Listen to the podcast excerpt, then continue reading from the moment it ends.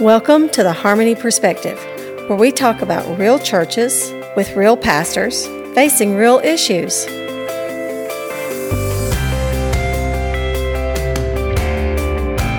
Thank you for joining us today for the Harmony Perspective.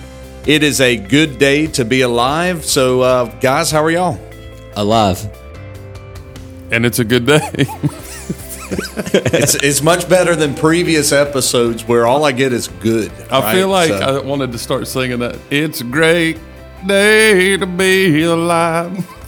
You know what I'm talking about? Is that Travis Tritt? This is I a have this is no a podcast, not the radio, Yeah. right? Yes. exactly, exactly. If you We're think, not on here for singing. I can tell you if that. you think you're Except on for your- on the wrong station, don't be turning the dial. so, um, we are excited to be with you today. Last episode, we talked about the idea of being a Lone Ranger Christian or Lone Ranger pastor, Lone Ranger leader. We still have the sound effects. Uh, so today we want to take that and go a step further. Is what does it mean to be a Lone Ranger church? Um, so this idea of cooperation among churches and and should we be doing our thing with us four and no more, or did God design this to uh, look a little different? Uh, before we do, we hadn't asked this question in a couple of episodes. So, uh, what's on the dinner table with uh, HelloFresh, Mr. Roddy?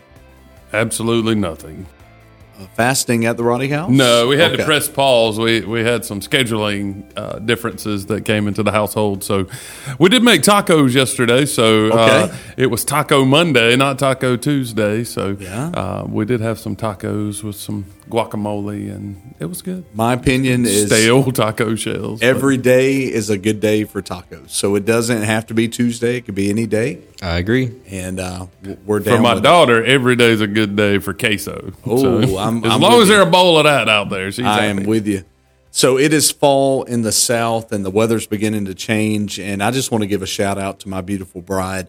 Um, it is soup weather for us, so we love this time of year, so we can make soup. She made white bean chicken chili, and it was very good. Um, so And my portion is where? yeah, maybe next time. Yeah. maybe next time. So uh, you know, soup, cornbread, some saltine crackers. Does everybody know what cornbread is? It- it- I Is hope so. That's just kind of a southern thing. isn't it? If not, you can. Uh, you gonna eat your cornbread? you can uh, Google cornbread. So essentially, it's cornmeal, milk, oil, egg, and uh, it's delicious. Delicioso. Yeah, it's very good.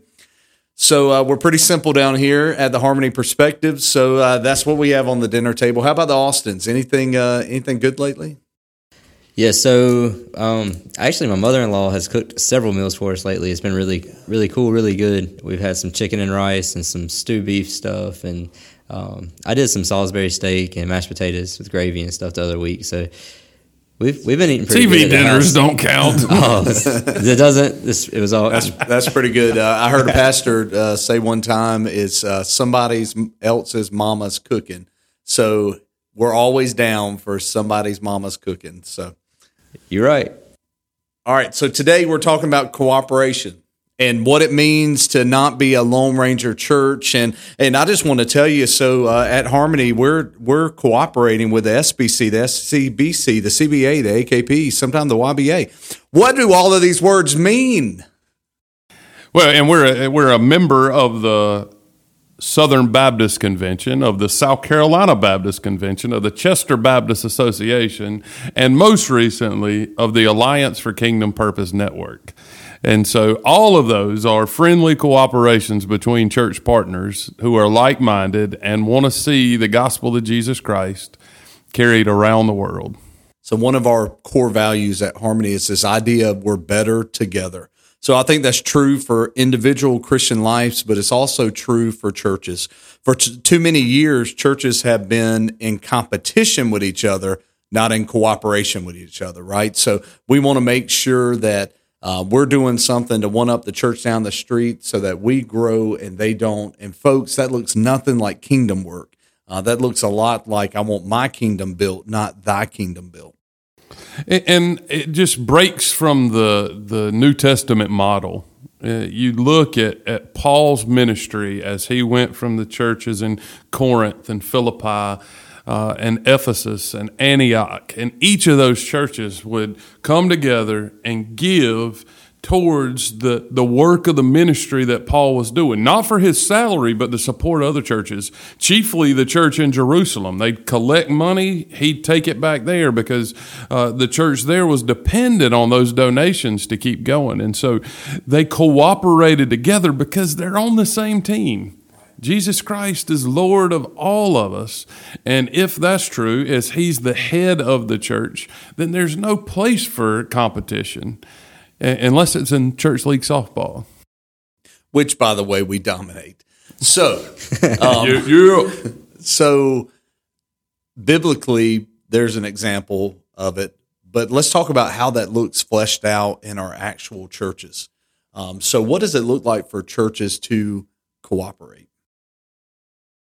So, dealing with the student ministry, it's been really cool to see um, partnering with churches from different counties, different cities, different areas uh, for DNL weekends and for um, for di- just different trips, different things, events and stuff. Uh, actually, got a call the other day about an event going on. It was a it's a youth lock in um, that's going to be happening right at the very beginning of the year, but unfortunately. Uh, the student ministry here will be going on a trip and coming back that day. So we're not going to be able to make that work. But I mean, it's just those connections, those relationships built between churches and um, the the cooperative networks themselves, the SCBC, the CBA, those things just uh, they're entities that exist for uh, to allow these churches to connect in a better way and um, and and this was another CBA church, another Chester Baptist Association church, calling me, asking me about the partnership, just getting our students together, kingdom-minded stuff,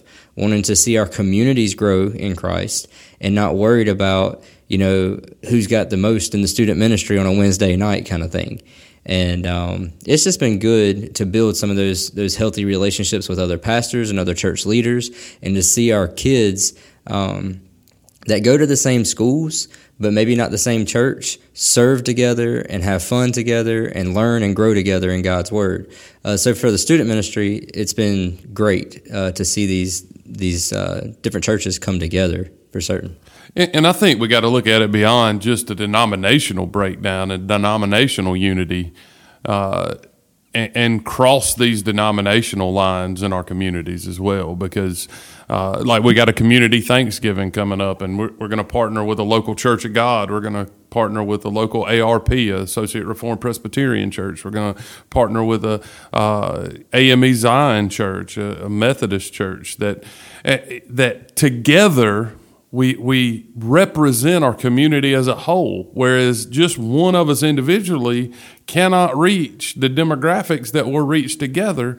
And, and each of us, God has placed here for a purpose. And so, do we let secondary or tertiary doctrines corrupt the unity that we have in Christ because all of those churches believe that Jesus Christ is the Son of God who died for the sins of the world, that rose on the third day and ascended into heaven and is coming back. It, those beliefs are what should bind us together. And, and we have to be able to step across those if we're going to really impact the world around us. And, and I think that brings up a good point is there are lines in the sand that you need to draw for cooperation. So primary doctrine issues, who is Jesus, the way to salvation, the viewpoint of God, you know, those are primary issues that we have to make sure that, hey, that's a line that we probably can't cross and cooperate. But these things that are secondary or even lower than that, absolutely we need to be able to suck those up to be able to say, hey, let's see the kingdom expand.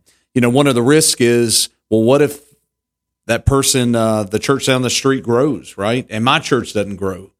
Um, the kingdom grows. There you go. There you go. I think we got to lose a little bit of ownership. This fleshed out really well for me a few years ago as a uh, a bivocational youth pastor. Uh, one of the things that was on my heart is there was a church literally at the other end of the street, and uh, I didn't know their youth pastor. The kids in their youth group went to the same high school as the kids in my youth group.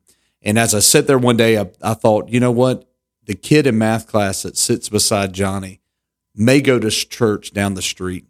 And those kids have no idea that both of them have common faith or that both of them are involved in a youth group. And and you know what? I don't even know that youth pastor. So they're doing their their heart's best to be able to impact students. I'm doing the same thing. Why in the world can't we talk to each other?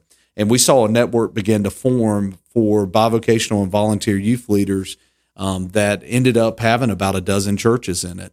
And uh, just the cool story, I guess, of God's, uh, you know, God's sense of humor is the fact that the pastor that's sitting across this table from me was uh, a youth pastor at the time. Uh, totally blew me off. did, did not want to be part of our network, and that's okay, right? I love them anyway. My bad. I love them anyway. So it, it does come full circle to talk to you today about cooperation because um, you know we're there today and uh, it's awesome. So we saw God do some great things by cooperating, and we uh, developed in our students this idea of we're one church. We're not a bunch of different churches, but we're one capital C church, and that's what it's all about. And the benefits from this are that while we may only be able to reach a limited number of people right where we are, cooperating together, our reach goes tremendously further, uh, exponentially further when we partner with churches like, like in the Southern Baptist Convention in a just denominational reach. There, there, are churches around the world that we then support. There's churches that are pouring money into the same uh, entities, like the International Mission Board or the North American Mission Board, who reach people across the U.S. and across the world. And so together, we're we really are better. Uh, we just have to give up this this desire to be that lone ranger, to have our name in lights, and just want to see the name, the glorious name of Jesus in lights. That's right, and and it's. Uh to Patrick's point, we've had to learn that in some cases we have to lose the Harmony name to be able to cooperate, and that's okay because it's not about promoting our name, but it's about lifting up Christ. You know, Southern Baptist churches cooperate financially and uh, fund seminaries and missionaries and uh, fund uh, pastors who are retired and need help uh, providing groceries. There's all of those things that one church can't do it on, on its own uh, but 47,000 churches in the Southern Baptist Convention coming together can do it. Um, so how do we start? I mean, TJ, what's what's one step? If I'm a church and maybe I'm a part of a convention, but I really don't engage, I don't know anybody. I mean, what's some tangible steps that we can take to be able to move in this direction? for me it was uh, starting to build relationships right so having those initial conversations with people just like you were talking about a second ago uh, about a pastor down the road that you had no idea who it was uh, just going and meeting that person or giving them a phone call and talking to them um, but for me uh, getting to know um, our director of missions uh, at the Chester Baptist Association. So, getting to know him and then getting to know some of the other pastors through that. And then we made a mention that we're part of the South Carolina Baptist Convention as well, which was to me seems a little big to me. Like it's it's you know it's the whole South Carolina state convention, you know. So I was kind of nervous about that, not knowing who those guys were, were. Were they seemed like big shots to me, and I'm just this one little guy from a country church. And uh, one day I made a phone call about getting.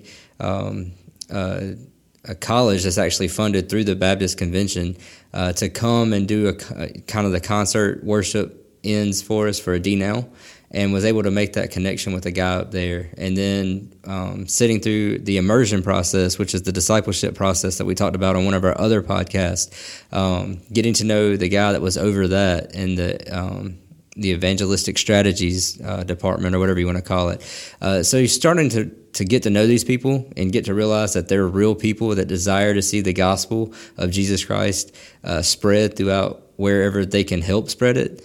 And once you build those relationships and understand that you know there are benefits in in it for you as the church, um, but I think.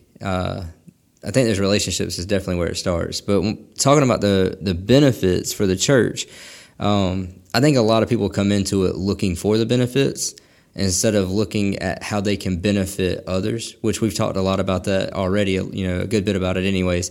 Already in this episode, you know, what can we do to, you know, partnerships and, and have these partnerships? But I mean, I think we have to look at it with the the emphasis on you know, what can I bring to the table for other people instead of just what am I getting out of it, yeah. right? So it, instead of this idea of consumer mentality, it's hey, what can I give? you know, a good example for us is in our partnership.